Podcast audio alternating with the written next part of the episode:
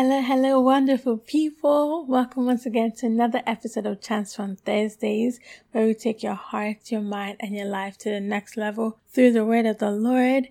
Thank you all so much for tuning into this week's episode. And also, welcome to a new month, the month of October. So we are finally in the last stretch of 2020, the last three months of the year. I pray that this next three months that the things that God will do will just completely blow your mind.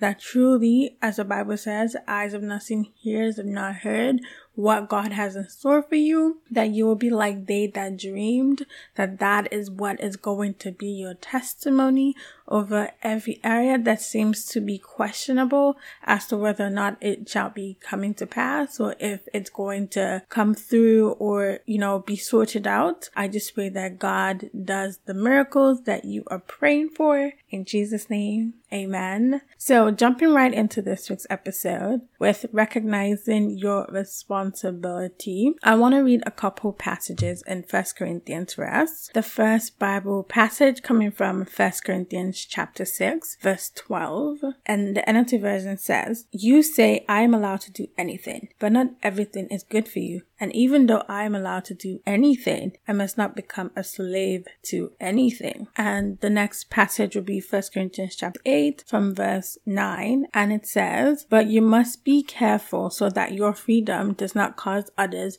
with a weaker conscience to stumble. And the next passage will be 1 Corinthians chapter 10 from verse 23 and 24. And it says, You say, I'm allowed to do anything, but not everything is good for you. You say, I'm allowed to do anything, but not everything is beneficial. Do not be concerned for your own good, but for the good of others. I want us to recognize the similarities or the exact wording that 1 Corinthians chapter 6 verse 12 had and 1 Corinthians chapter 10 verse 23 had. You know, it's usually said that when God repeats stuff, it's because it's important and it's something to recognize. And though it wasn't repeated in the same chapter, but it's repeated a couple chapters after each other. So, but in the same book. And with this verses, to me, especially with verse 24 in this first Corinthians chapter 10, when it says, do not be concerned for your own good, but for the good of others, it makes me think and realize that as Christians, we have a responsibility that we need to uphold, I guess, and a responsibility that we, as a body of Christ specifically, and as brothers and sisters, it's important for us as we continue to grow. I want us to understand that we do have some sort of responsibility to each other. And with the First Corinthians chapters, a lot of the things that Paul was saying was based on different areas. So with one, eating food that was given to idols. Another one is understanding how you use your body and your sexual purity with God. But that's not what I want to specifically talk about today. I want us to talk about and realize that we do have a responsibility just because we are children of God. There is a way that we are to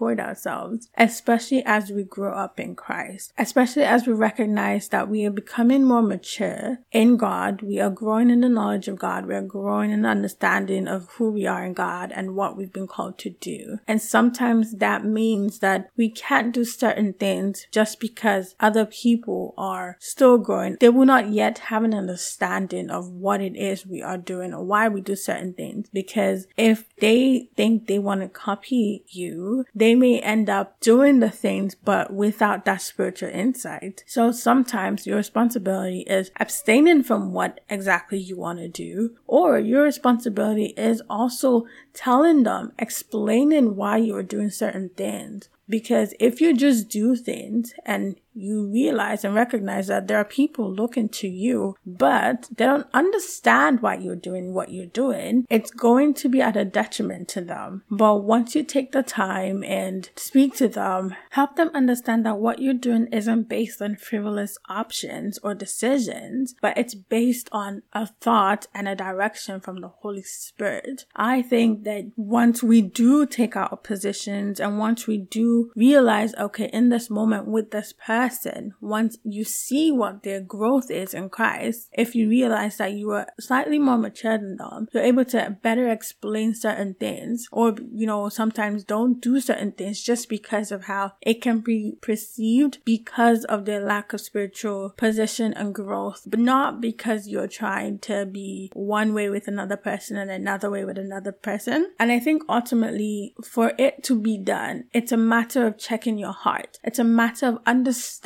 where exactly is this direction or actions that you are taking? Where is it coming from? Is it coming from God? Is it coming from being led by the Holy Spirit? Or is it coming from your own self? Because if you are trying to do things to somewhat prevent your image from being tarred or prevent people from thinking about you in other ways, or you're trying to hide certain secrets and certain sins, of course, it's going to be seen. And your actions, once it is um, dubious and once it's done in one way, this one time and another way and another time, it's not going to add up. And if it's not adding up, then it's not the truth. And if it's not the truth, then it's not God. And if it's not God, then it's not going to stand, right? But once you know that, okay, what I'm doing is of God, my intentions is because I'm trying to ensure that this, you know, younger believer, this person is still going in Christ is not going to fall because of me. Once you understand that and once you're acting with that perspective and that mentality, then it's easier for you to know and do what it is you need to do or don't do what it is you don't need to do because you are keeping them at heart. You are keeping them in mind. And even just with the responsibility that we have, like we see in First Timothy chapter 5 verse 12 with Paul telling Timothy as to how he's supposed to act with the people in church and his his family at church. Even the title of the portion in First Timothy 5 5 verse 1 to 2 says treatment of church members. In verse 1, do not rebuke an elder man, but exhort him as a father, younger men as brothers, older women as mothers, younger women as sisters with all purity. In these verses, it's showing Paul's direction to Timothy as to how he's supposed to comport himself, as to how he's supposed to relate with the brothers and sisters and the people at church, and the people in the body of Christ, and the responsibility that he has in his interaction with older people, with younger people, whether female or male. And it's understanding this that will help us realize that, okay, I am, you know, with this group of people in, in Christ, like, what is my responsibility here? And honestly, I think something that really helps you understand, okay, how do I act or how am I being responsible with this, my fellow brothers and sisters, is asking the Holy Spirit to help you kind of discern the spiritual I want to say position or maturity of that person or of the group. So, for example, if you're in a group and you've been tasked to lead a Bible study session for teenagers or children, you understand that their spiritual maturity might not be up to where you are at if you've been given that position or given that responsibility of teaching them. And so, with that, you have to ensure that the way you're communicating what you're saying is not going to be at a detriment to them and of course, the Holy Spirit helps you with this once you acknowledge Him and once you ask Him for help. And another group of people that the actions and responsibilities might differ is if you're in a position or you're with people where your spiritual maturity could be somewhat similar, you realize that you have to back them up in prayer, you have to back one another in different ways because the way you would be acting or the way you would relate or the way you'd be responsible for someone that is a baby in Christ is different from the way you would be responsible for someone that is slightly more mature or kind of on a similar maturity as you are. And I think keeping that in mind really helps, especially if, if you're in a group of people that are so much more mature spiritually than you, to be able to learn from them. You have a responsibility on your end to be able to humble yourself and come to them and learn from them, learn what God is saying to you from them. And the types of prayers that you would pray for them would kind of differ compared to the prayers that you would pray for someone that is a baby in Christ or someone that is kind of on your same level. Of course, there could be similar prayer across all boards and across all different kinds of groupings, but despite the similarity that may occur amongst the prayers, there's still going to be some differences. And it's being able to recognize that differences and understanding what your responsibility is in that position as a child of God with them and your interaction with them is very important. And it's almost similar to recognizing your friendship levels. But with these responsibilities, you don't really have to be friends like that or you don't have to be so close. But as long as you're within the group, as long as you realize and understand that just the fact that you are a child of God and you are all children of God, you still have a responsibility regardless of the friendship. This type of recognition of your responsibility is different from because you can be friends with people that are not believers, people that are not in the body of Christ. But with your responsibility in the body of Christ, you have to ensure, like I said in First Corinthians, that you're not doing anything to bring a fall to your fellow brothers and sisters. You're not doing anything that would intentionally cause them to fall away from God, cause them to sin, cause them to, you know, deny God. Because you don't want when someone is praying and their prayer is against you to God, because you don't want God to come and fight you.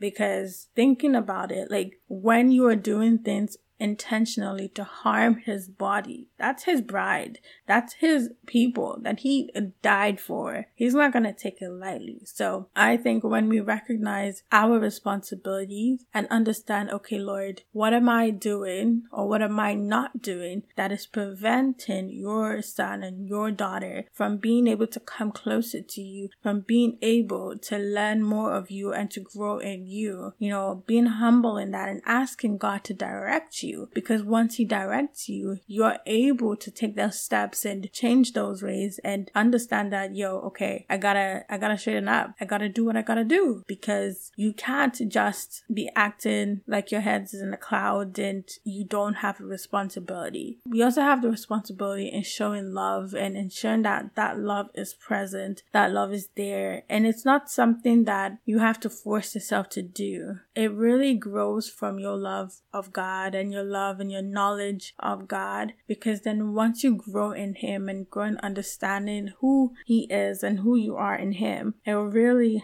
allow us to be able to act in the way that is fruitful, act in a way that would not hinder the body of Christ from growing and being all that God intends it to be. So I hope this conversation has been really fruitful to you and I hope it helps you understand that we do have a responsibility to play and some sometimes that might mean, like Paul was saying, don't eat that food. Don't wear those coats. You know, when you're with those people that are growing, perhaps you have spoken with a person and you understand that they're struggling with, you know, sexual sin or they're struggling with stealing and they're struggling with lying and different things. When they've confided in you, when they've told you, or, you know, sometimes the Holy Spirit tells you stuff about people. Sometimes I feel like if someone wants to talk to me, I'm almost like, okay, God, Holy Spirit, did you tell them something? Like, are they gonna tell me this? Sometimes I would lie. It's almost like, God, why are you telling on me to somebody? but when you realize that God loves you, that's why He tells people stuff like to help you to grow, especially when you know that, wow, I know that I need to work on that. And then when God tells a person to tell you about yourself, that's when you know that, okay, you really have to work on this because God had to go and tell somebody to tell you, you know? And so if God is giving you that thing about a person, it's not for you to go around and tell the whole world, but it's for you to go to them and speak to them. And also, I think once God tells you certain things about people, it's your responsibility to, you know, lift them up in prayer and check in on them and ensure that they're good. Because the thing is, if He's told you, He knows you're capable of keeping it. He knows you're capable of, of helping that person there is a reason why he has told you and it's understanding that reason and recognizing your responsibility in that reason as well and being faithful in it, ensuring that the love of God is present in your conversations, in your interactions, so that as you are doing what you need to do, that person can grow in the different ways that God intends for them to grow. Because that's the point why He told you He's not going to just do things out of whim, just telling people secrets left, right, up, and center if He doesn't have a reason behind it. And it's up to you as that person that He is trusted to recognize that reason and recognize your responsibility. So I hope you've been blessed. I pray that God continues to keep you. And once again, welcome to the month of October, a month that shall be full of many testimonies in Jesus' name. Thank you all so much for listening. Bye and God bless you.